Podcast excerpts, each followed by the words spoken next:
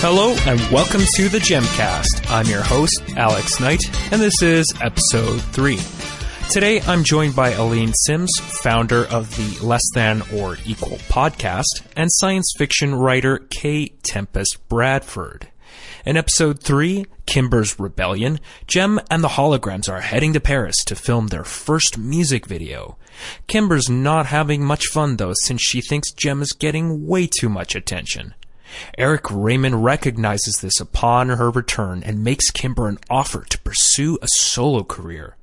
One of the Starlight girls, Ashley, allies herself with the Misfits, while Rio continues to struggle with his feelings for Jem and Jerrica. Stay tuned for an action packed episode. Showtime synergy. All right, so episode three. Uh, have you both watched it? Yes. Yeah, just did. Awesome. Yeah, I, yeah, gave it another watch as well last night. So it starts uh, pretty epically from the previous episode, uh, just by a hair. Um, the uh, cruise ship that they're on manages to just avoid collision. No thanks to the Misfits. And Pizzazz just randomly turning dials. That's really a way to just do anything is just to Yeah. randomly turn dials.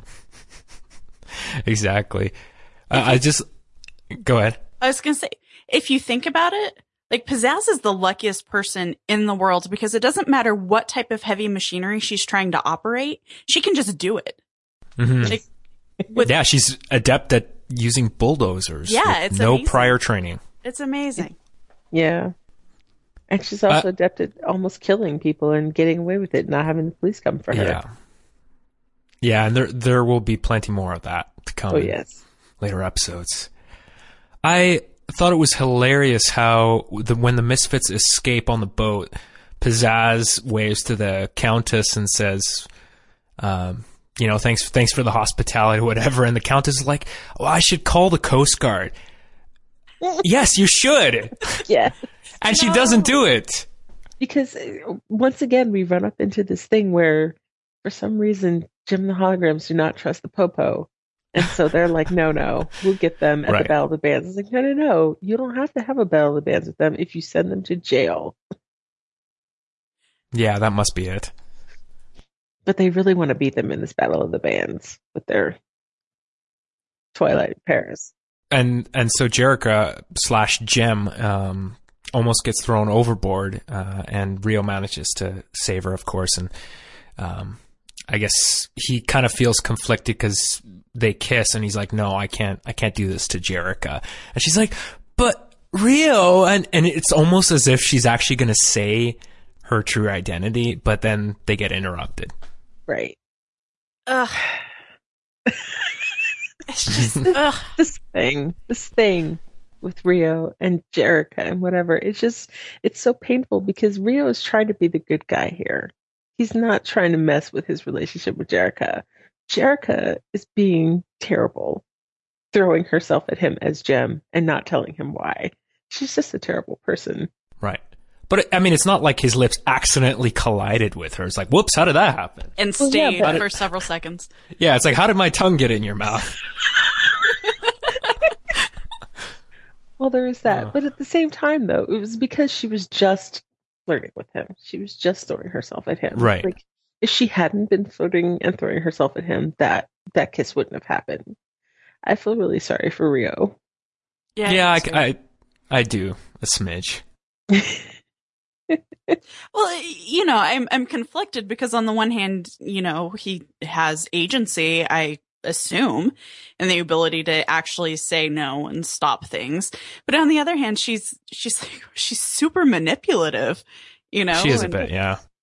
But also, even when he tries to take himself out of the situation, see, this is the thing that I think a lot of people either don't remember or, or they overlook. But he tries to remove himself from the situation. He tries to say, I can't be around Jem because she keeps throwing herself at me. And Jerrica is like, no, no, no. You have to totally go be around Jem. She needs you. She needs you. We all need you, Rio. So I, Yeah. I mean, even though Rio does have agency, he can't say no. He tries to remove himself from the situation, and Jerrica makes him go back. Yeah. Yeah, that's true. She's just so manipulative and terrible. I feel bad for him. But it's okay because then he's in a relationship with two ladies. Right. Yeah, fun, fun, fun.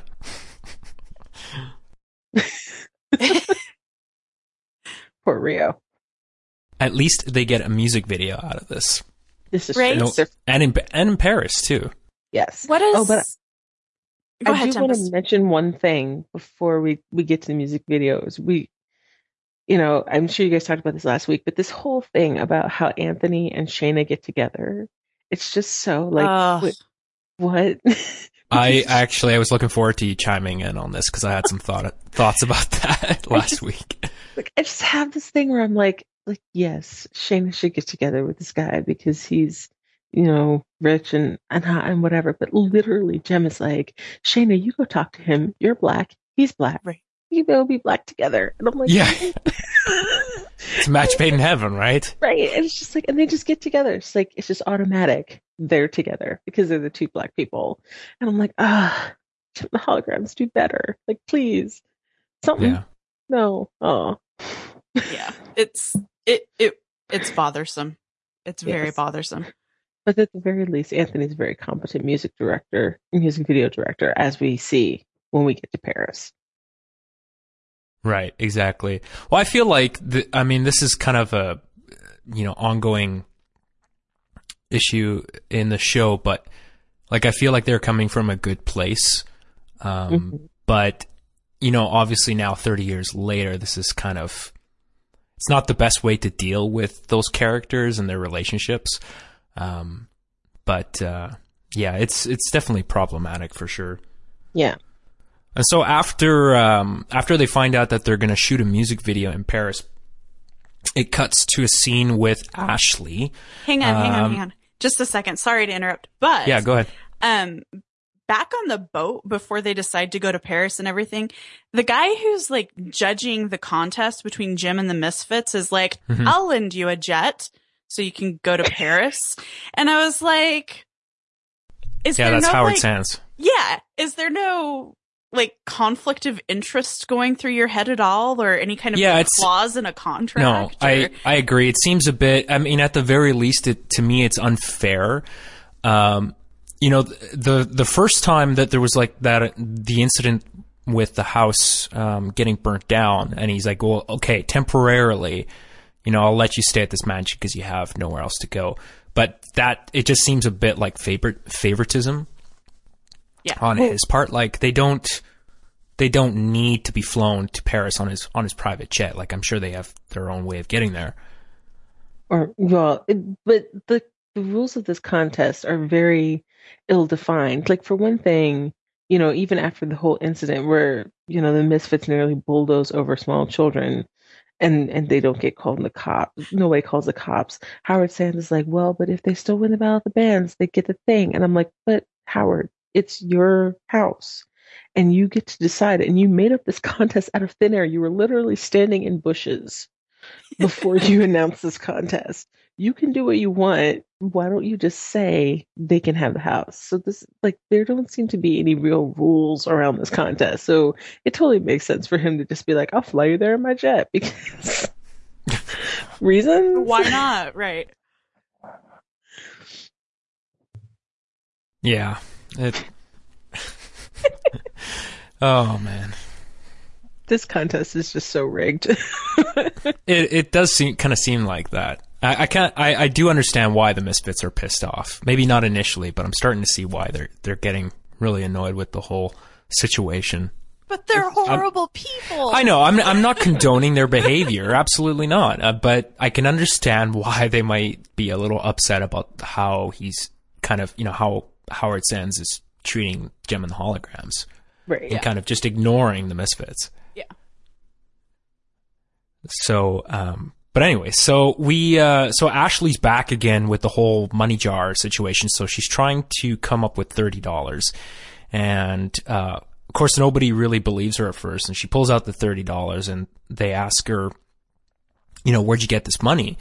And she's like, it doesn't matter. And they're like, well, you know, where you got the money from is, you know, it's just as important as paying it back. But she doesn't get that. And she gets super defensive and she's like, all of you hate me. I, I don't need any of you. And it's just like, whoa, overreacting much. She's hormonal though. She's a preteen and it's very much a reaction that a young girl would probably have. yeah, sure. or just just a young kid, you know. yeah. Yeah. But the, the other orphans are being a bit high and mighty, I have to say. You know, the whole, because they didn't tell her that, you know, it was just as important how she earned the money. I mean, we know that there's reason to be suspect, but they don't really know that. And Yeah. I kind of feel like the orphans are overly mean to Ashley at this point, especially since she ran into a burning building to save this honor jar. Right. Sure. Well, and It's, it, it- yeah, I mean, it seems like something. Uh, the comment that the other foster kid made seems like something Jem or Jerrica would actually say, like more of a position from an adult, but that part's a little unrealistic, I think. Yeah. when we keep talking about like the educational, you know, like how GI Joe had to have the little three minute thing at the end where it was like, don't talk to strangers or, you know, take candy from bad people or whatever. And th- this kind of felt like the Jem equivalent of one of those little teachable moments for children where it was mm-hmm. like, you know, maybe you shouldn't earn money in questionable ways. And we'll just throw that in because, you know, I don't even know why, but it kind of felt like Yeah. that. It felt No, out of it's- place. It did feel it, did- it felt very forced. They were trying to, I mean, reinforce the fact that you know you shouldn't, you know, you you should be transparent about where you get your money from and stuff like that. So that much to me seemed very obvious in that scene. Yeah. So um, yeah, and so Ashley storms off, and we'll we'll come back to where she's at a little bit later. But um, we see Jem and the Misfits each rec- um, recording and rehearsing um, their songs for their upcoming album. And um, poor Eric Raymond, he's not having a very good time with the Misfits here. Well, you know, a guy we who's talk- only lazy. so much. Ex- exactly. So um, he hires Zipper to sabotage the music video um, production in Paris, and he basically says to him, you know, do whatever you can to to sabotage it. Now, when he says this, I I really don't feel that Eric meant that he should do something that could possibly kill them. Um, because what ends up happening is they film they film the video, and at the end of the video, you see Zipper pushing a gargoyle off the top of a high rise. I mean, if that lands on you, you're you're you're pretty much dead, right? There's no way you're going to survive that. So he clearly had the intention of killing them. I don't know. Do you guys really felt that Eric really wanted to have murder on his hands? Because I don't feel like that's the case. Well, uh, on the one hand, he knows that Zipper burned the house down, so Zipper clearly doesn't have that many scruples. Yeah. I, you know, Right. and I kind of feel like just sort of telling Zipper stop it any way you can is just you know him giving a blank check. Like maybe he isn't specifically thinking of murder, Yeah. but at the same time, he didn't say don't murder anybody. Yeah, he maybe should have been a little more explicit. right and it's you know this is this is sort of a theme that runs throughout this entire show like zipper is forever actually like straight up almost killing people like there's that episode in hawaii where you know he puts kimber in a volcano or some crap like just Well, I mean, it's not his fault. He's a he's a hired thug, right? And he's got. He's I mean, thug. he's. I mean, he has no sense of morality at, at all, right? He's just he wants to be paid for whatever job you want him to do, and he'll Right. do it, right? but it's interesting that like i mean i feel like eric didn't give him enough money for him to actually kill people but he's That's totally willing enough. to kill people so i don't know Yeah, well, I mean, we've talked about this before. Like, a couple hundred thousand dollars. I don't know. Even in the '80s, that just seems like not a lot, not a lot of money. not enough A couple million at least, right? one day I want to read Zipper's backstory. Like, what makes him just so willing to kill people just because, you know, people are like, hey, go take care of that person. And he, like, goes straight to murder. I just want to know what's in his background that makes him do that.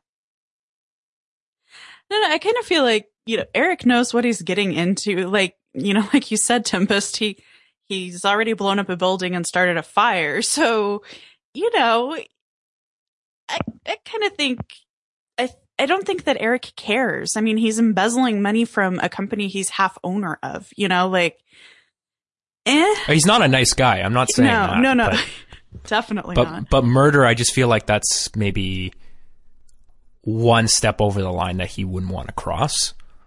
Like he wants to, he wants the things that he wants to get. I don't, I really don't feel like murder is the way to get them for him. Yeah. you know he he wants to clearly i mean the whole reason why he hires people to do his dirty work he he wants his hands clean but the i mean he strikes me as an intelligent enough person to realize that if you hire someone to commit murder the chances of that going wrong and you know the unless you're absolutely meticulous to hide evidence and you know cover your tracks the the risk goes way up of you getting found out right? Well, and and, and zipper certainly zipper's not is certainly not the most competent thug and certainly I don't think smart enough to pull off murder without really getting caught hmm and considering the amount of money that he's getting paid, if he does get caught, he's uh, he is definitely going to testify and say it was all Eric Raymond. right. Oh yeah. Oh totally. He's still Eric Raymond in a heartbeat. Which is again why it's like so weird that he just thinks that like pushing gargoyles off of buildings. And where are the Paris police in that? Do do gargoyles just like leap off of buildings all the time in Paris? Everybody's Exactly. around. I was, was I was like, sitting eh. there. I was Eh, sitting there gargoyle. watching it, and I was like, "That's been on that building for like at least a hundred years." I'm assuming, and you can just push it over with no difficulty. It, it I don't know. It seems a little bit weird. Yeah. Yeah, that part's a little unrealistic. Um, so who who do you think would publish Zipper's book? Memoirs of a Memoirs of a Hired Goon An Um by Zipper. incompetent hired goon. so he'd probably have to self publish. no no no. Lulu. I mean I'm sure I'm sure like Random House would totally pick that up. Yeah, Or Penguin. yeah, I guess. So, um, during the production of the whole music video for Twilight in Paris, which is the first musical number of this episode, um, we start to see um, some ill will coming from Kimber's direction. Uh, she's not too happy that Jem seems to be the the star of the band, which is surprising to me because I I figured she knew what she was getting into. I mean, she writes all the music for the band, and cl- clearly the singer. I mean, the singer tends to be in the limelight for the most part, right? In in any band, right? hmm So I can kind of understand her feelings, and it doesn't really help that Rio's, not only Rio, but the rest of the holograms are kind of just, um, they're brushing off her feelings, like, oh, you're just overreacting, and don't feel that way. Especially Rio when he chases after Kimber, um, I, I feel like he crosses a, the line a little bit, and just in terms of personal space and grabbing her arm and manhandling her. I, I think that's kind of weird. It's not something I would do to someone. Maybe he's trying to take on the role of like older sibling or. Well, he's like, you you know, you're you're acting like a brat, but I, I, I don't feel like it's his place to to say that. I mean, I know I know she's younger than everybody else, but it's still uh, it's kind of inappropriate to just grab her like that. I don't know, just dismissing somebody's feelings like that's kind of shitty thing to do. It is. I hope, but I I get the sense that what they were trying to do is they were trying at, at some point we're trying to build sort of build in the backstory of the relationship between all of these characters because I think Kimber even says it like don't play big brother with me and you know he's it, it's an indication that he's been around long enough that, That's very true. That that and that's explained later on. yeah in one of the episodes. Um, yeah, they. I mean, they've all known each other since they were kids, right? Yeah. So I I get that because you know him grabbing her like that, him saying that. I mean, it just shows a level of familiarity. You know, he's not not just some dude off the street who happened to be dating Jerrica. Um, but it is really out of line for him to call her a brat because shut up, you kick plants. Exactly. Yeah, I mean, to to someone just watching this episode for the first time without knowing sort of the relationship that Rio has with not just Jerrica but the rest of the band, um, you know, I can I can see why somebody would would kind of really come to that conclusion that he's yeah he's kind of a big jerk and inappropriate. But you're but you're right. Uh, knowing the backstory of his relationship with everybody, you can kind of excuse it a little bit. But still, poor Kimber. She feels so alone and. Well, I mean, she's got she she's got a fairly big burden on her shoulders because she's responsible for writing the the both the music and the lyrics for all of the songs, right? So, I mean, yes, the fact that Jem sings the songs is important, but I mean, if the songs are not well written and put together, the songs are not going to be successful. So a lot of the um, a lot of the success of the band, I think, comes from her writing the, the music. So she's very important, I, and I feel like they're not really treating her really appropriately, considering what she actually contributes to the group. Yeah. I think songwriters kind of get a bad you know, they get the short end of the stick in general, just like in real life too, though, you know, most, most artists don't write all of their own songs or any of their own songs.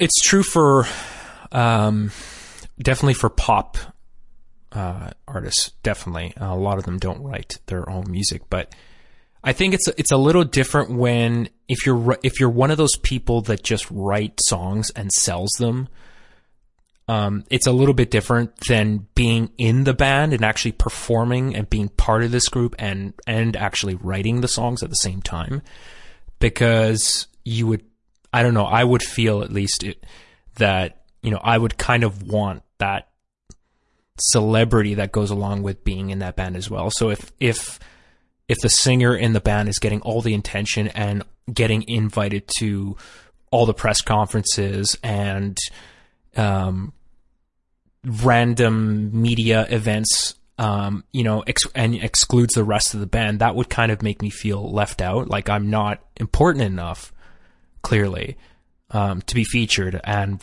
we'll see that a little bit later on in this episode. But we should probably talk about uh, the Twilight in Paris music video and song. So, as a song, um, how do you both feel about it? This is one of my favorite Jem songs, actually. I is I've committed the song to memory. I hum it sometimes. When, whenever somebody mentions Paris, I just start singing the song because it's my Paris song. I actually really love it. Yeah, it's good. It's got a good hook to it for sure. Mm-hmm. I was just happy that the music video actually made sense for once. Well, that's true too. well, more sense than most videos for sure. Yeah. Yeah. I mean, the only thing is, and of course, this is just because it's a you know a cartoon, but I'm always just like, are there no male actors? Why is Rio always in these videos? I mean, of course, it makes sense, like in the concept of what's going on here, but I'm just like, really? Why is the stagehand playing the romantic lead in this video? Are they that poor that he flew to Paris? He, he's just that handsome. He's just well, handsome. you know, and, and and it's funny because um, the fact that he is, you know, having these intimate moments on screen with Jem, you would think like, would he feel bad about that? Like, yes, he's there have been instances where he's made out with Jem and then felt bad that oh, you know, I can't, I can't do that because I don't want to, I don't want to break Jerrica's heart. But then again, she Jerrica must be seeing these music videos with him in it. I mean, she knows she's the same person. She knows she's doing these videos with Rio. So I would think that that she would have something to say about that, about his behavior. Yeah. That kind of complicates things, but nope. he just stomps off, and she's like, "Oh, well, okay, he can stomp off, I guess." You know, it's interesting. Speaking of the music videos, I uh, I just got uh, around to watching the special features on the Jem DVD box set, and they were interviewing the guy that did all the the production um, of the of the songs and stuff like that, and they were talking about how uh, clearly at the time because MTV was a new thing and it was huge, and music videos in general uh, were such a new thing. They really wanted wanted to model this the the look of the videos after some of the stuff that people were seeing on TV. So hence why a lot of them look like you know LSD trips. um, but they, they, I, I actually really liked that. I thought, that, you know, that, that whole thing with the way they, pro- they produce these, um, they put a lot of attention to detail in the individual music videos. I, I looked at some of the individual storyboards for the music videos and I was kind of blown away. Um, it's, it's real, you have more appreciation for it when you see how they're actually like frame by frame working out the whole video. I mean, that is a lot of work for a kid's cartoon. So yeah. hats off to them for that. But they and put all that. Go ahead. I was gonna say that they put all that work into it, and then they went with like this really not that great animation studio to actually create what people saw, which well, is yes and no because it depends on um it's it's always the same animation studio, but it depends on the group that did it. Um, I listened to the commentary um, on the the first DVD set that was put out by I think Rhino. Um, so it's not the current one, but there was commentary on that where Christy Marx and one of the writers talked about how there were like three teams of animators from the studio, and so like the A team was like the best animators. So all the episodes that actually look really good, where the animation is more refined and whatnot, that's the A team.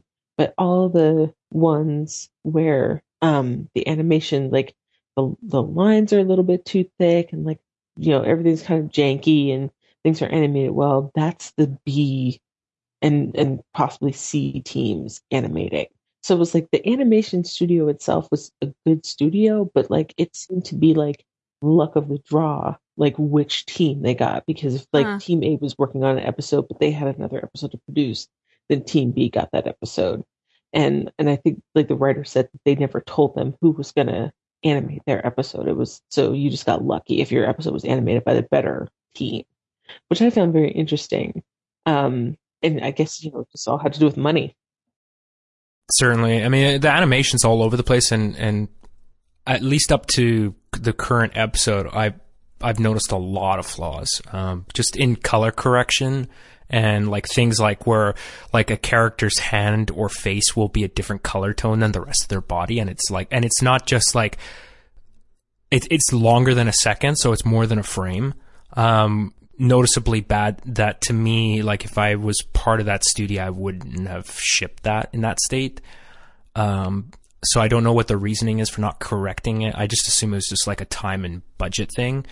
Um things have come a long way in the like weekly kids cartoon um, production area because you look at cartoons like My Little Pony that it has like astounding production values, like way better than anything obviously that they did with with Jem and um, and actually I know people that are animators on that show, so I, I know the um, uh, the the production person that's kind of in charge of the whole team and he's like super strict about the stuff that they end up producing and they have like weekly quotas that they have to meet um, but there's certain things that just they will not ship so um, yeah I, I just feel like the the stuff the animation is certainly all over the place and, and it gets better on some of the later episodes as well but it's really noticeable especially on this video and one one issue that is kind of an ongoing thing thing for kimber is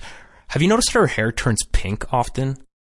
Yeah, mm-hmm. and and sometimes it, they're not really consistent about exactly how long their hair is or what's going on with like how much is in their face or not. But I've noticed a lot of that too. I mean, the the best thing I can say actually about the Twilight in Paris thing is that that's one of the few ones that looks like a video that actually would be a video. Yeah, absolutely. See on MTV, like as you said, it's very well storyboarded. And, you know, some of the videos, you know, since, you know, they occur like in the middle of the story, like there'd just be things in the video, like the Misfits would never be actually in a Jem and the Holograms video in real life, but like sometimes in episodes they are. But like Twilight in Paris looks literally like, yes, that is a video that I would see on MTV if that band really existed. Yeah, so overall, a pretty good, uh, pretty good music video, and a good song. Going back to the animation thing, you know, probably since we're still in like the, you know, opening movie thing, they they may not have spent like a lot of money actually to get the the A team of animators from Korea to do That's this true. particular movie, but they did it later. But but the, I believe that they did go with the animation studio from Korea. But one of the things I find really interesting is that around the same time, although a little bit earlier, you have He Man and She-Ra, and He Man and She-Ra were both animated in America, and the producer, the executive producer on those shows was like very, he very much wanted to keep the the actual animation in America, but which meant like all these interesting um, ways of you know saving money and time and whatnot with the animation. So a lot of close up shots of people's heads where only the lips moved, or they Uh-huh. only Yeah. animate the lips and a, a lot of reuse too on those a lot shows. of Yeah. a lot of reuse, and Yeah. so you know it's it's like it's a balance. Jem's definitely better. It definitely, it's noticeably better for sure. exactly. than You He-Man have to have that balancing act where you're like, do we go with the you know overseas or do we keep it in America? And we have these cuts, and so yeah, it's it's really interesting to hear them talk about. If you ever listen to the the um commentary talking about you know the different challenges in animation um because of Yeah, I'm gonna have to whatnot. listen to the the commentary. And actually, I just got I got the current box set, which is done by Shout Factory, but I haven't haven't checked to see if there's a commentary track. Do either of you know if there is one? I haven't listened to it. I listened, um, yeah, just to the ones, the Rhino ones, but not the shout Factory ones. Right, right. You know, and also just uh, kind of staying on the the topic of animation. Um, I'm really surprised that they are that they haven't remastered this on Blu-ray yet because this show really needs it. That's true. I Um, think they might, depending upon how well the movie does. Sure. Yeah, I mean it's it's possible, but uh, you know, we'll I'll have to see uh, you know as as we get on into the later episodes. But at least so far and up to episode three, I've noticed not just like color issues that they could they might be able to correct in a remaster, but things like um uh like gritty, dirty stuff like on the actual film. Um, you can see like dots on the screen and like the occasional like just black line showing up in the middle for no reason stuff like that that might not have been as noticeable back in 1984 on a tube TV when they, you know, the quality of the video that was getting broadcast was way, way lower. Um, and you couldn't really catch all that stuff, but at least on the Shout Factory DVDs. And for some reason, the, the video on the Shout Factory DVD seems to be a little bit better than the version that Netflix got, and I don't know why. At least the, co- the colors look a little bit more vibrant. Yeah, I don't know why either. Yeah, I didn't catch it on Netflix in time, so I'm just going off of the um, individual DVDs I got for each of the seasons, and it, yeah, it's not it's not that great. Yeah, and actually, speaking of Netflix, it's not going to be on there for very much longer. They already removed season one, and apparently the license is expiring soon. So season two and three is probably going to go away within the next thirty days. It's really disappointing because I don't want to have to carry my DVDs around with me. True. Yeah, I mean, I I bought the box set mainly for the special features, and I just wanted to have this, you know, just from a collector's standpoint to have it. But um, you know, I prefer to watch it digitally because this is way easier. You go episode by episode. Um, obviously, it's much better than having to deal with the discs, uh, swapping discs. That's no fun. I guess But, I'll go back uh, to watching it on YouTube.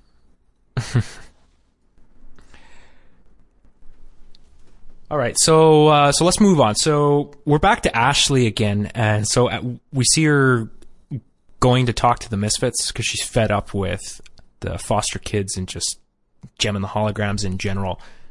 And she's pretty brave. She she ends up uh, going to a club, and you see this this big bouncer dude, and just doesn't want to let her in, and eventually the Misfits come to the door, and uh, you know, and basically say, uh, you know, yeah, I, I bet, uh, I bet Jem and the Holograms didn't didn't treat you well. They're you know they're jerks, so we take care. The Misfits take care of our own. You're now an honorary Misfit.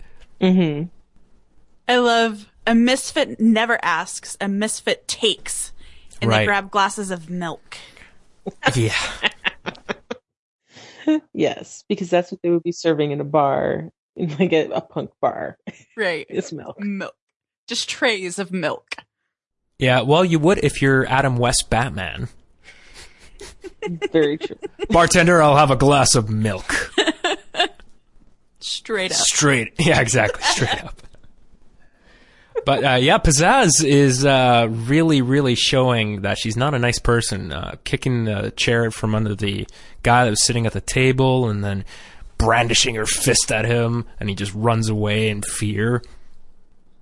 Which I don't blame him because she's kind of tough, But still, Break a guitar over your head. but not not good role models for Ashley. she's a very impressionable child. Well, yes, but actually, you know, I I feel like she needed she needs to have that time where she's just with people who are like, yeah, we're tough and strong, and we're not taking anything from anybody because, you know, sure enough, Jem the holograms are totally letting them be run over by bulldozers and not calling the cops. So Right. yeah.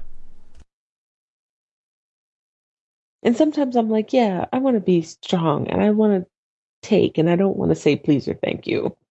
I want to be a misfit. That's been my entire day today. I've just been all about me, man.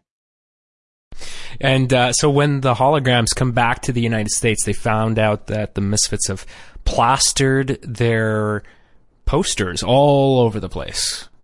Looks like they've been pretty busy. Where did the misfits have time for this since they don't, don't know. do any work? And Exactly. why? I Did they get Ashley to maybe put the posters up, or Some do, of do they have like their own? They must have their own, like hired goons or something. I'm picturing like the brute squad from the Princess Bride going around the streets and just plastering all of these posters up everywhere. Right. Also, had, did they ever establish like what city this is? I mean, I think it's supposed to be LA, but it just seems like how is it that the Misfits can just put all this stuff everywhere and there are no other That's a good bands? question. There are no other like there's no other anybody trying to like get some attention except for Jem and the Misfits. Like, Yeah. come on. Even the Limp Lizards have an album. And so I, I love this um, the second musical number, "Getting Down to Business," which again for me this is a really catchy song, and Mhm. it's one of the songs that um, tends to stay stuck in my mind uh, from all the other songs in their their repertoire. It's it's overall it's a I think it's a pretty good music video, and again like Twilight in Paris, it's a fairly subdued music video. It's not as crazy as some of the later ones we see. Yeah, and- again, it made sense. Yeah, and I really love this song. It is very catchy, you're right. And when they use it again, many episodes later, I'm like, yes, getting back, getting down to business is back.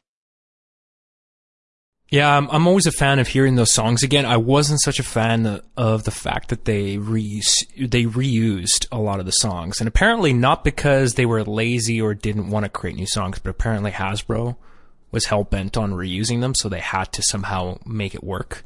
Oh, Um, yeah, they actually talked about this on the special features. How they they didn't overtly say that it was annoying, but the, it it clearly bothered them that they had to reuse these songs, but create these new animatics for them and still kind of make make them fit into the episode. Because it wasn't like their their intention was never to create these standalone musical numbers um, without somehow tying one aspect of the music video to the overall plot in the story, which I think makes sense, yes. but certainly difficult, more difficult to do when the song in the music video that's being reused is a song that was originally designed for the plot of a different episode entirely, right?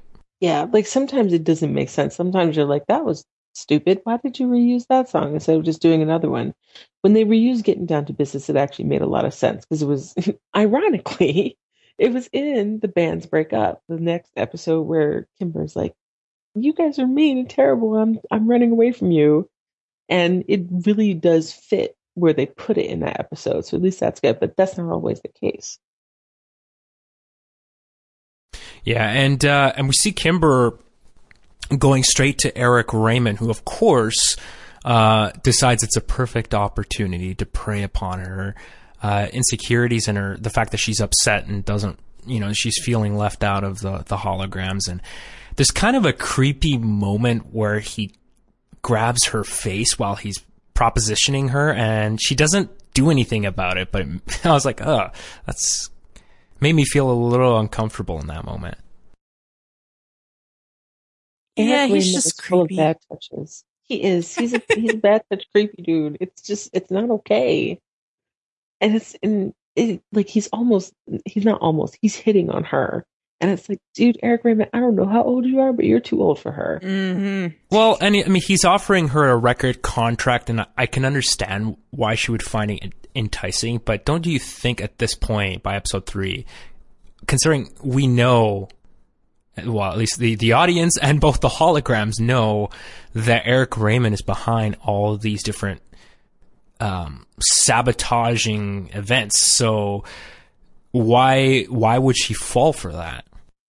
Well, that brings up a good question. How much time has passed in this universe in these three episodes? Has it been a couple of weeks, a couple of months? Um, cause that could inform, you know, the answer to that question.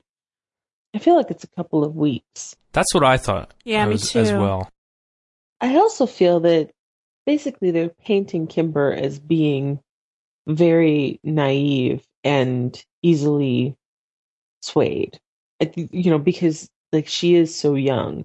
And and I can't remember like what age canonically she's supposed to be, but I think it's, she's supposed to be like 17 or some crazy. 17 or 18, something like that. Yeah.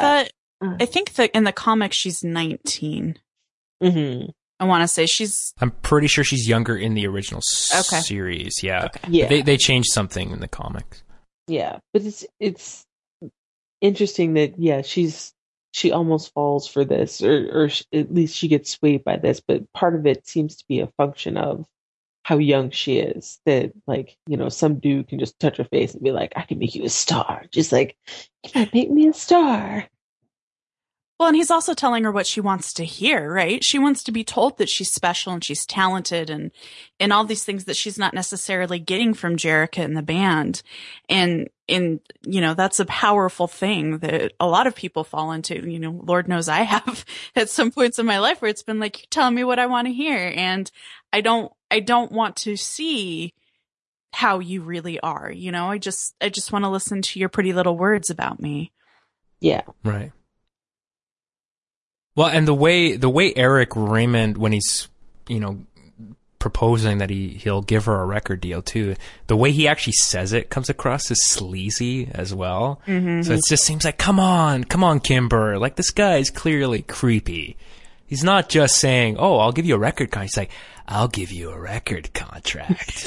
like, it's like, come on now. He's really gross. It's true. Eric Yeah. Is just not okay on several different levels. and and they made sure to to you know emphasize his incredibly arched eyebrows. I think he's got to pluck those things. He, He plucks totally he does. plucks or or waxes those things to get them that perfect arch, perfect evil arch. The evil arch eyebrow of Eric Raymond. I think actually that should be the cover of an upcoming Misfits album, just like a super like macro close up of of his arched eyebrows. The mastermind. So it should be called the mastermind. Mastermind. That would be an awesome title for the album. I'm getting pumped. pumped about a about a fictional band. Uh, so, anyways, Kimber, um, not too happy about the whole situation, ends up going back to Starlight House, and we see Jem gets a call from. I'm gonna have such a hard time saying her name because it's so ridiculous. Lynn Z, L I N dash Z. Get it? Lin-Z. Uh, so anyway, she invites Jem to her talk show, but just Jem and not the holograms. Now the holo- the rest of the holograms don't seem too upset by that, but Kimber really doesn't um, seem too happy about this, Yeah. and she kind of ha- has a little bit of a a tantrum, and she's like, "You you know, find some other flunky to to pluck keys for the band. I'm going solo." And storms out, slams the door, and hops into the Rock and Roadster, making sure to turn. I love how they like do a close up and show her turning up the the volume on the radio before she stomps on the gas and takes off. Because that's what you would do, right? You turn up Yeah, gotta have some tunes. for Yeah. when you're stomping away from your friend. hmm Exactly. Actually, have you uh, have either of you noticed that the color of the Rock and Roadster changes from the the pilot episode? Because in the pilot, I think it was, I believe it was gold and green, and now it's white and gold. Yeah, it does seem to go through some um some difficulties in keeping its color. But it always keeps that little thing on top that says Jem for some mysterious reason. I can understand why they changed the color because I think uh, the green is too much of a misfits color. Like Pizzazz wears a lot of green. hmm Yeah. I was So thinking get about the irony of Kimber, you know, driving off in a huff in in this car that has a little hood ornament that says Jem on it. right. I was like, that's that's nice. Yeah, yeah. You would think she has her own car or something. No, none of them have their own cars because it's just like Rio's van and that's it. Which once again is very confusing because they are living in a sort of a LA. How do you get around? There's four of you and there's only one car. Yeah, it's kind of weird. you notice? Uh, did you uh, notice Lindsay's uh, outfit, the blue dress with the, um, the weird? She's got like, like the belt that she's wearing. She's got like three or four belts all around her, It's and they're all gold. like the um like the skirts they sell at the Renaissance Festival. I don't know if you guys are into Renaissance No, festivals don't- like I I, am, know. but they have, you know, they're just like kind of gossamer skirts with coins on them so they jingle like for belly dancing type stuff. It reminded Mhm. me of one of those. Well, it's very, it's certainly very eighties, like accessorize, accessorize. no matter how many accessories you have, you have to wear them all at once on Uh-huh. this one outfit. It was a statement belt.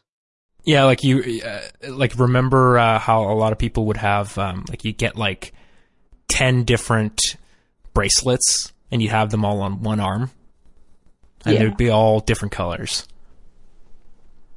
But I think that was, you know, uh, looking back, of course, a lot of those styles don't age well and they look ridiculous. But at the time, it was like people didn't question it. It's like, wow, of course, why wouldn't you mix and match all these colors? Why wouldn't you have leopard print with, you know, bright green and pink colors mixed in? That's coming back in style. What is what was you know what is old is new again. Yeah. Exactly. Do you think we're going to start seeing people walking around with like one hiked up like sock and then nothing on the other on the other leg? Maybe.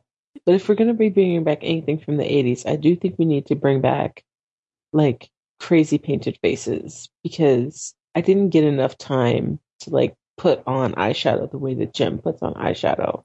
Yeah. and I feel like that needs to come back so that I Well, can she doesn't put often. the eyeshadow on it because it's, it's a hologram, right? Well, I mean, but still, I didn't get to wear like my giant eyeshadow coming down below my eye. Right, right.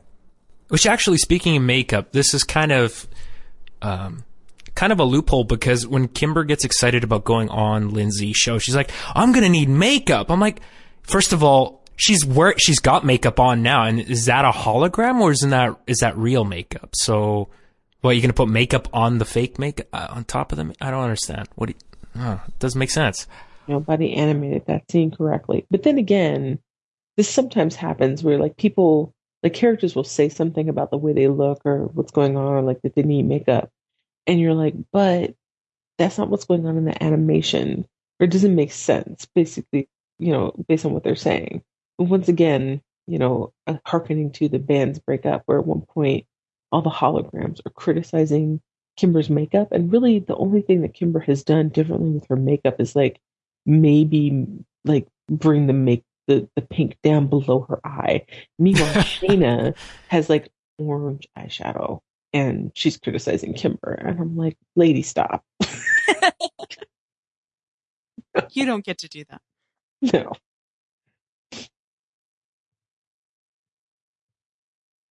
So let's see, where were we? Oh, Kimber just stormed off Yeah. In the roadster.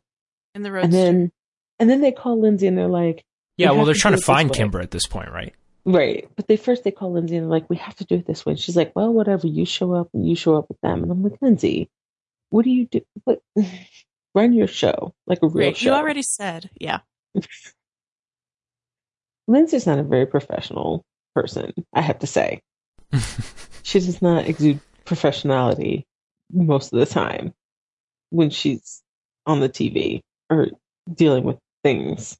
She's just not professional, but she's Well, I just thought it was odd not featuring the whole band. Like, why just get Jem there? That just Right. seems a little strange. Like, I feel like it's sort of a no doubt situation. This happened to No Doubt. I remember when this happened to No Doubt. Yeah, because like the other band members were like, why is everybody only ever paying attention to Gwen? Like we're a whole band, but people only care about Gwen. And I just remember at the time when I was reading about the happening, I was like, it's exactly what happened with Jem and the Holograms.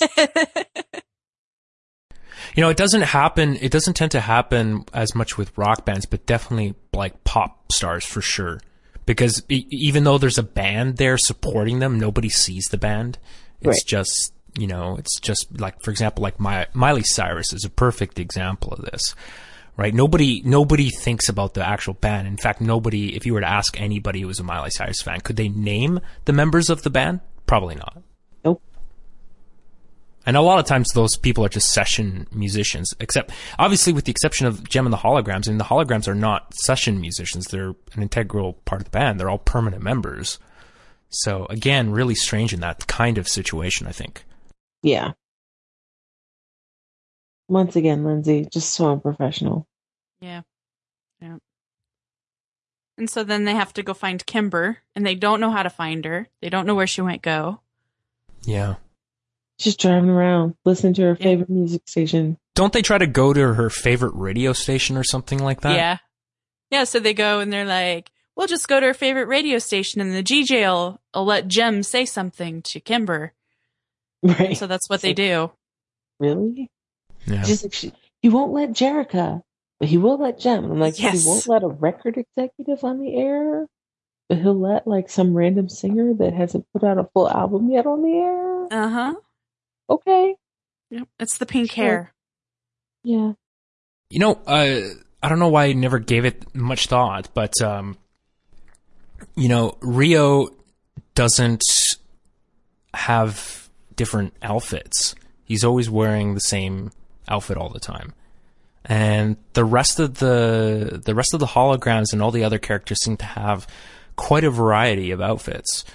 So um, yeah, that's that seems kind of strange to me, but I guess the rationale for that is that they you know when they they produced the the toys they you know Rio just had that exact same kind of iconic khaki jacket pink shirt outfit I guess Well, Plus- think about. I was gonna say, think about the audience. You know, they're they're going for young girls and who are wanting to put themselves in the shoes of you know Jem and the holograms. They don't care so much about Rio. He's just you know like there maybe to pretend kiss or whatever. You know, but he's not important. He's arm candy He's yes, he's arm candy. And as we all know, men do not change clothes really if they can help it. They'll just wear the same thing over and over. I mean, that's the message that I learned from Jem. Yeah. Well, okay, so maybe I shouldn't tell the story, but my husband is a very like low maintenance guy. And um for a very long time he would only buy one shirt style in one color. And so every day he Wow. wore blue jeans and a dark gray heathered shirt with a pocket. It had to have a pocket. And like for for like a year and a half. So and this is this is a true story. I'm not making this up. Um so I don't know. Maybe that's what Rio did. He was like, you know, I'm a manager of an up and coming band. I don't need to be spending my time and energy thinking about clothing choices. I'm just going to duplicate everything. Yeah. Yeah. Did I the think the Steve exactly Jobs what's move? Yeah. yeah. Yeah, I guess that kind of makes sense. Many great men only wear like the one thing. Steve Jobs, Rio Pacheco, Matlock. Matlock had nothing but that same gray suit in his closet for the entire time he was on television. It was like what ten years or something. I don't know. He he wore the same suit every day. Yeah, that's Great true. man. Oh dear. Well, at least the holograms they, they desperately want Kimber back, so they make an announcement on the radio station to to have her come home. And she does. It's really easy. It's really simple. This this problem. Like it's almost as if it's just they're just cycling through problems. Yeah.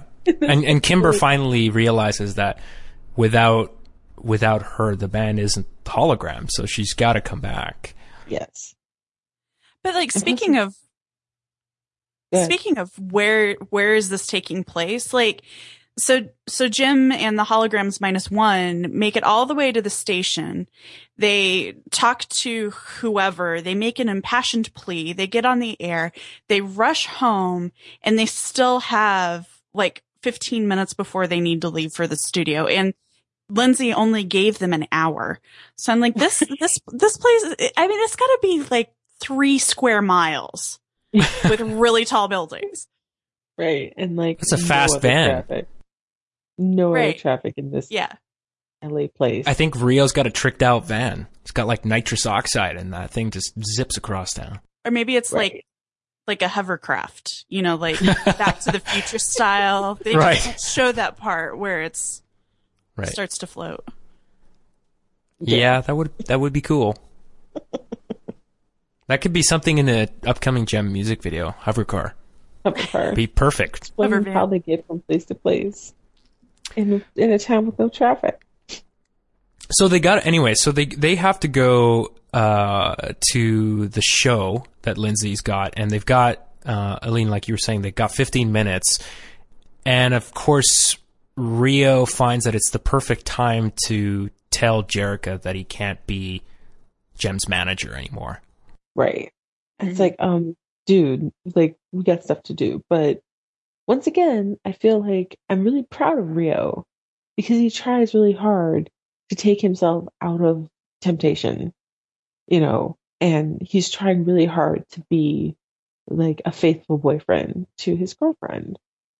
And Yeah, and Jerrica's pleading that he's irre- irreplaceable, but she gets pulled away before they can really, you know, wrap up that conversation.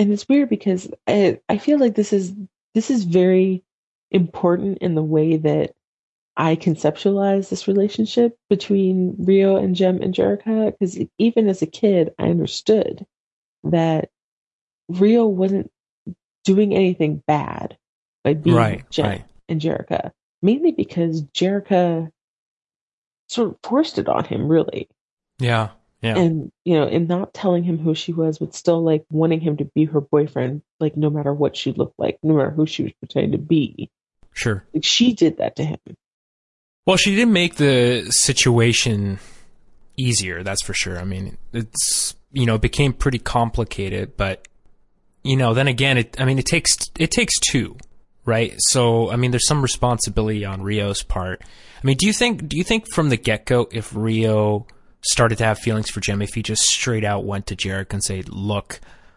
um, you know, I can't I can't be your band manager because I'm starting to get close to Jem, and I I think I'm having feelings for her, and you know, so like like, uh, what do you uh, do? You think Jerrica might have just been like at that point? Oh well, guess what? I'm actually Jem. mm, maybe i don't know. It's the way that they set it up well i mean the way they set it up they don't really explain why Jerrica just doesn't tell him that she's Jem anyway. I mean like it none of that makes sense. But i feel like even if he said, you know, oh, but I'm starting to have feelings for Jem, if she was committed to not telling him that at that point, she probably still wouldn't have told him. But it, but it's interesting that they do skirt that that he doesn't really just come right out and say, but I'm kind of falling for her or whatever. to to bring the urgency of the situation to Jerrica's attention because he still thinks these are two, these are two separate women. Well, so yeah, Jerrica is extremely insecure and oh yeah, for sure. not not very mature. And so maybe he knows, like, if I say this, then, you know, then all hell's gonna break loose and, and I'm gonna be in trouble, you know? And so he's just like trying to avoid it because he knows that Jerrica is so sensitive and not open to hearing that he might, like, be somewhat attracted to someone else. hmm Yeah, I I can see that. yeah, So uh, we're now at the third musical act. Um, so they get to Lin-Z's studio, and we get to see "I've Got My Eye on You." Uh, what do you guys think about the song? Mm. It's okay. um, see, I don't know. I've never really liked this song that much, and but it's interesting, like given where the placement is, because it's like you know right after Rio has just tried to be like, no, no, no, I have to get away from this woman, and now she's like, but now I'm looking at you. I'm coming for you. Like it's once again, it's like it's Jerrica being really manipulative. Yeah. See, I find like definitely, I think I like um, Twilight in Paris better. And um, what was the name of the previous song? Getting down to business. Mm. Yeah. Um, so the one thing that I really like in this song is not specifically the lyrics, but uh, the bass line is uh, is really thumpy and catchy, That's and true. the ho- and the horn section um, during the chorus is incredibly catchy, and those specific aspects I really really like. Um, but definitely, I think the previous two songs overall I like better. Um, I think my favorite part of this music video, though, is that ridiculous um, section where we see a giant poster of Jem's face, and suddenly the poster winks, and then Jem just bursts through it like the Kool Aid Man. it's like, whoa! It, once again, we move back into like trippiness with these videos. Yeah. It's like, did that, was that part of the video? That must have been because, like, the poster's freaking winking at me. It's like the like I don't know, like early 2000s talk shows where they do like makeovers on people and then at, at the end the reveal was like the people now made over bursting out of posters of their, you know, previous selves. Very odd. And the Misfits are in. Well, I don't think they're so much in the video, but we do see we do see them for a moment. Like they they actually notice that they're like they're watching the music video, and so by the end of the video, um, they're on their way to the studio because they're like they're really pissed off at this point that that Jem and the holograms are getting this opportunity that they clearly feel they should have. Yeah. But uh, but what what other, what other aspects of the music video do you like or don't like? Hmm. I don't really have much of an opinion beyond kind of that manipulation of Rio. It was just He seems to be again, once again, very much the center of the video. yeah. Mhm. And isn't there this weird moment where the Countess is also kind of in this video and and looking at him expectantly, or am I remembering a different video? Mm. I don't remember that part. I'm I'm I think I'm thinking But of I- another video. But you know, I I, th- I think overall, I think this video is a little more forgettable than Yeah. the, than the last two that we saw. Yeah. yeah. And actually, uh, the the near the end, we see Jem and Jem and Rio, and like just this giant, like massive, life sized uh, musical notes moving across the screen, and Rio's like spinning really fast, like 360 degrees. This is craziness. it's like Rio's life is out of control. It is. out It of really control. is. Yeah. But then the Misfits show up and everything is better because the Well, I don't know about that. So the Misfits show up to Lin-Z's show. Well, at, at first they're they're not able to get in, and so they coerce Ashley to go up to the to the security guys blocking the door, and she kicks him in the shins, and he's like, "Oh, you brat!" And he ch- starts chasing her. I was like, "Wow, that was pretty easy." Yeah. Like, Yeah. how easy distractible are you, security guy? I don't know if I would hire you. No kidding. You think he would have had like a walkie-talkie, and uh, you know, had that situation happened, he would have just, you know, called the other security guards, like, "Look, we, I've got a problem here. Can you take this kid and escort her out of the building?" Because he can't just leave his post, right? So he's kind of not a very good security I was gonna say, obviously he can, because Because he did. He just he totally rushed away. did. You know, nobody's trying to get up here and see these celebrities or anything like that. Yeah. So the Misfits end up barging in as the uh, as the talk show is live, and uh, of course rudely kind of to sit in the middle, you know, between the holograms, um, and just kind of take over the whole show. Uh, of course, Lin-Z won't have it, and she gets tries to get the security guards to escort the Misfits out, and uh, Rio goes after uh, goes after Pizzazz she's actually trying to she's trying to convince Rio to you know why why don't you just come with me? You know you don't need you don't need Jem and uh, she gets really pissed off. On the way out she ends up slapping uh, Lin-Z on the face. Yes, and I, you know, this is really interesting because I, I feel like these first few episodes there was a lot of physical violence against people that you don't actually see there in is. later episodes. Like, you know, just why you would slap Lin-Z in the face, I just don't know. And the look that Lin-Z gives the camera, she's like, this woman. Um, but then also there's there's another moment, like two episodes later, like once, you know, they've they've gone through everything, whatever, and then they find Eric Raymond in Starlight Music, like taking stuff away, where Eric Raymond actually smacks Jerrica. And I was like, what is up with this weird, like, all this physical violence against people, like like literally like smacking people in the face that goes on in these first few episodes that doesn't carry over into the rest. Like thank goodness, but it's just really weird that it's there at all. yeah and she doesn't seem to be like clearly not bothered enough by it to to do something about about that Yeah. Um, so uh, what I found really amusing is when Pizzazz storms out after slapping Lin-Z. She uh, she's like, "You guys don't have enough class," and I'm like, "Have you looked at yourself right. lately? You just smacked somebody. You're wearing leopard print." and you've got like streaks of purple and pink makeup on your face and green hair. Come on.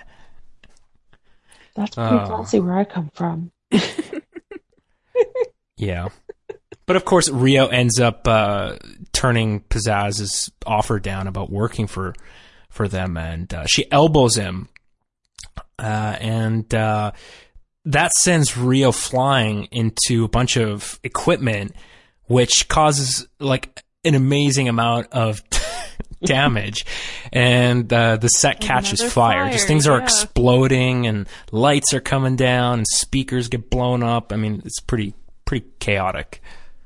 It is, and you just have to wonder, like, really is are, is all that equipment that sensitive that it's just gonna like blow up at the slightest provocation? Well, I, I think this is like this is very much a thing of not just cartoons, um, but this is very much like an '80s thing with like any kind of you watch any action movie from the '80s, like cars, any kind of car that you know loses control goes off a cliff as soon as it hits the ground, it just explodes, and w- that's been proven a complete myth. Like cars just don't explode like that when they crash.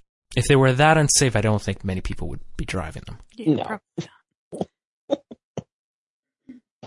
And the same can be said for lights and speakers Right. and other TV studio equipment. It's just not. It's not. That See, the, the only thing I can think of is that, like, unless unless you've got like a hydrogen powered car, I mean, a, a hydrogen tank that gets damaged can definitely catch fire and explode, but not with gas. yeah. right. Yeah. I mean, it's flammable, but the whole car's is not going to instantly explode. so I think are, are we at the the end of the episode now? I We're think at the that's cliffhanger that, because We're- Jem is yep. trapped under some exploding speakers. right. And Okay. how will she get out of this? Yeah. We just don't know. Yeah. I don't know. I don't. I don't think they're going to make it till the next I'm- episode. To be honest yeah, with I'm afraid for her. I, I feel like she's gonna come. If she comes away with it, she's gonna be scarred for life. The whole rest of the series is just literally the hologram of Jem. she didn't make it Oh, out from man. under the She didn't make it out. but they have to keep up the pretense so they can win the battle of the bands. They need that. sounds mansion. like um, sounds like a, a a gritty reboot directed by Christopher Nolan. so the thing is, we tried to ground Jem in reality. oh, That would be so amazing. It would probably be better than whatever live action nonsense they're coming up with right now. I'm Oh. Mm-hmm. Yeah, we'll see.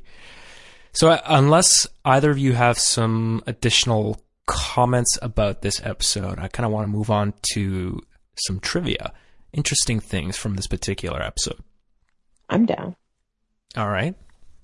Yeah, let's do Great. it. So one of the things that uh, actually I kind of already spoiled one of the items on this list, but the whole thing with Kimber's hair occasionally turning to pink, that's an ongoing issue, not just in this episode, but in later episodes as well. And I actually questioned this at first. I thought I I originally thought Kimber's hair was red. When I looked it up, her the character's hair is certainly supposed to be red, like very visibly red in comparison to um, to Jem's very pink hair. And if you look at the opening title sequence in the show, her hair is like fire engine red. But then the actual animation from the episode, her hair is kind of red-ish and then sometimes is more like fuchsia. So it's all over the place. Mm. It was You know, almost once again- orange in some shots. It, and it was orange in some shots too. Yeah, for sure. Yeah, I don't know what the deal was with that. Oh, it's very strange. It is weird. Uh, Sometimes I, I I almost thought that like they got so busy coloring her like stripy pink thing that she's wearing that they were like, and now her hair is also pink because pink. Well, the thing I is, have in my hand. back in '84, unlike today, where everything, all the coloring is done digitally, um, back in '84, the stuff was getting hand drawn, right? So I can only assume that they didn't have computers to color that stuff. right. So I, I guess I can kind of see, but I mean, there's there's really no excuse for having that kind of consistency. Like that's the producer's job to say, yeah, we can't, you know, we have we we have to ensure that this this baseline quality is maintained. Like these characters have to have the same, like all the visual traits that are recognizable for those char- characters have to be maintained through each and every episode and every single frame of the show. Yeah. But uh, so there's there's um there's a scene where Rio grabs Kimber. This is actually the part where uh, she gets upset when they're filming the Twilight in Paris music video. And she storms off. Rio grabs her by the arm, and in that moment, I don't know if either of you noticed that, but um, Kimber's sleeve changes to a different outfit. And then when she really? pulls away, when she pulls away, it suddenly snaps back. Rio's hand has universe holographic. Yeah. Holographic capabilities. That's hilarious. And another interesting uh, uh, thing I found about this episode is that this is the first time that there are no Misfit songs in this particular episode. I noticed Mhm. that. Yeah. and I think um, I think there was there was some commentary about about this that they tried to really balance that out in the later episodes. They really wanted to make sure there was kind of like an even number of songs. They they would do like one Jem song, one misfit, one misfit song, one Jem song, kind of a thing. Mhm. Uh, not in that particular order, but they would try to balance it out between the two groups, which makes sense. I mean, there is the rivalry between these two bands, and the Misfits are very much an integral part of the show, as much as Jem and the Holograms. I think it's just, you know, basically just the way that things fell out in this one, that there was less of a misfits plot and less of a reason for them to sing. Because, you know, I mean, they could sing a song about taking milk. And uh, another uh, interesting thing is that uh, this is the first time Jem and the Holograms actually leave the country and travel to Paris. And I never really gave it much thought. You know, I, I have seen all th- three seasons, but I guess a lot of it really takes place in the U.S. Mm-hmm. I mean, there is there are some episodes where they go to China or whatever um, later on, but there's not a ton of international stuff, Mm-mm. which I would have actually loved to see a little bit more of that. And it's a, I think, a good opportunity if they ever reboot the the cartoon that they they should do some stuff that's like Jem and the Holograms traveling different countries and whatnot. Yeah. And they should leave behind that weird thing where synergy is like, oh, the atmospheric interference. Like, no, stop that. With the sat, this yeah, because the satellite they got to bounce their signal off the satellite dish. No, stop it. if you're only the Shangri La and back, it's Yeah. if synergy can work in Shangri La, Yeah. right, right. Yeah, that's kind of weird. I mean, I I don't think that really works in modern times considering the current technology that we have like Synergy's computer might be centralized somewhere, but I mean, signals can be bounced off cell towers now, yeah, right? You don't need to go all the way up to a satellite dish. No. But of course, I mean, it, back then there were no cell phones, right? So, Well, I mean, they had Or, those like- big Zach Morris phones. Yeah, but yeah, but that's that. Yeah, but we're that's getting into like 91, 92. This is 1984. Oh, well, that's a, They had car phones certainly back then, but that was about it. yeah. Uh, so There would be a smartphone. I'm just saying. Mm-hmm. Mm-hmm. another little uh, animation mistake at the end of "I Got My Eye on You." Uh, Jem's tights are missing for a brief moment. I feel like that happens a lot too. It's a wardrobe malfunction. Yeah, especially when like they try to have her have like um tights or, or leggings that have like a pattern or something. Like it must be just a bear trying to animate that. As Mm-hmm. opposed to just like screw it, we're not animating. Well, I think that's why a lot of uh, um, a lot of newer shows they they go with simplified designs because the more patterns and things you have to draw, it really makes it complicated to draw. Um, like if if you're doing it by hand, I know this because I've I've taken some animation courses to have to draw frame like each individual frame, and you're drawing the same freaking character like 30 pages just to do, let's say, moving a hand might take, let's say, six individual drawings. So you, that character has to look exactly the same. And if uh, the character's pants has like a bunch of dots, polka dots all over it, you've got to draw the dots in the same spot. Otherwise, from frame to frame, it's not going to look right when you play it back. Yeah. hmm And I think Jem is a great example of that. I was noticing um, when they were on the way back from Paris, I think at the airport, and Jem has like, I don't know, fishnet type stockings on. And then, you know, she runs behind the pillar and, you know, turns synergy off and runs back again, still has like the fishnets on. And it looked not that great. Yeah. There's a lot of that. Yeah. Yeah. And there's actually there's there's one more ro- uh, wardrobe malfunction, uh, and that's near the beginning of this episode, um, and it's right on the boat when the Misfits are leaving. Roxy's dress changes uh, from the one she has in "Let the Music Play" to "Twilight in Paris." So just they the the dress basically changes, um, which is kind of weird. I didn't notice that at first though. Some of the wardrobe malfunctions are are more obvious if if it's if it's in there for like at least one or two seconds. It's much easier to see, Yeah. especially if a character if they're just if the camera's on the one character for like a couple seconds and then you see like a glitch. It's much easier to catch it that way. Makes sense. But there were a couple spots too where I noticed in this episode Jem's face looked really dark. It was like her she got a tan in her face, but the rest of her body was just pasty white. I was like, okay, You gotta match your foundation So- color better than that. yeah, that's best. Yeah, Very- exactly. It's a bad makeup job. Yeah. Come on, Synergy, you got to fix it. Synergy should be able to keep her skin even. Mm-hmm. We'll have to turn to Neutrogena for that. So I guess we'll have to wait till episode four to see what the hell happens. Yeah, I predict nothing but scarring and defeat. Mhm. We'll see. Uh, You think anyone's going to end up in the hospital or dead? Mm, Uh, Maybe. Well, yeah. we already said Jem. Yeah, Jem might Right. die. And then it'll just be the hologram of Jem going forward this whole episode for the whole rest of the season. That's my prediction. Yep. I'm with Tempest. I think she. I think she sees it. right on. Awesome. All right. Well, everyone stick with it. Episode four is next. So, uh, Tempest, where can everybody find you?